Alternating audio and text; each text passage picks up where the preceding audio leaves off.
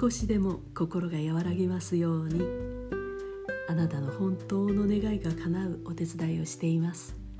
開運心理セラピスト幸子です。今回は言葉は人を表すんだなーってことを話してみようかな。私は週に2回老人ホームで働いています。入居者さんは認知症の方々ばかりです。人生の質とは生きる意味とはなどなど自分の気もと気持ちと向き合うこともとても多いです。対の住処として入居されている方々ですので死は日常です。つい最近お亡くなりになった方のこれはお話です。スタッフが聞いたその方の最後の言葉は「ありがとう」でした。その「ありがとう」の言葉の後にですねご家族が見守っていらしたから実際には他の言葉があったかもしれません。ですが認知症が進み話すこと自体が辛いくらいの体の状態の中この「ありがとう」は実に実に心に染みました。あなたはあなたの人生最後の言葉は何だと思いますか？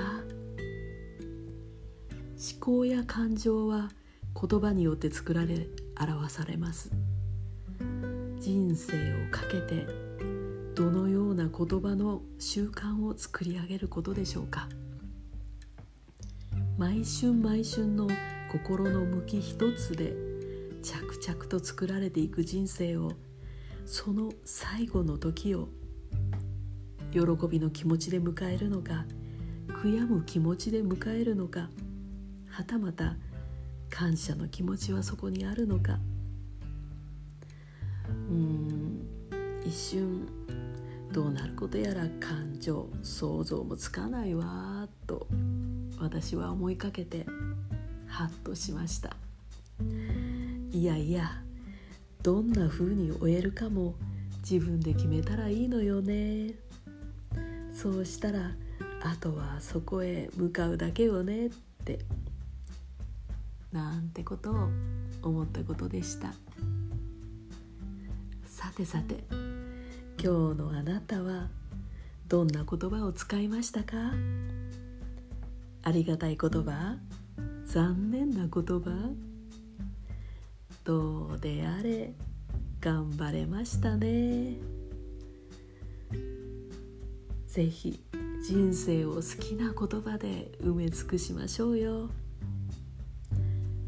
今日も最後までこうやって聞いてくださってどうもありがとう。この声また聞こうかななんて思ってくださったらフォローしてくださるととっても嬉しいです。幸子がお送りいたしました。ではまたね。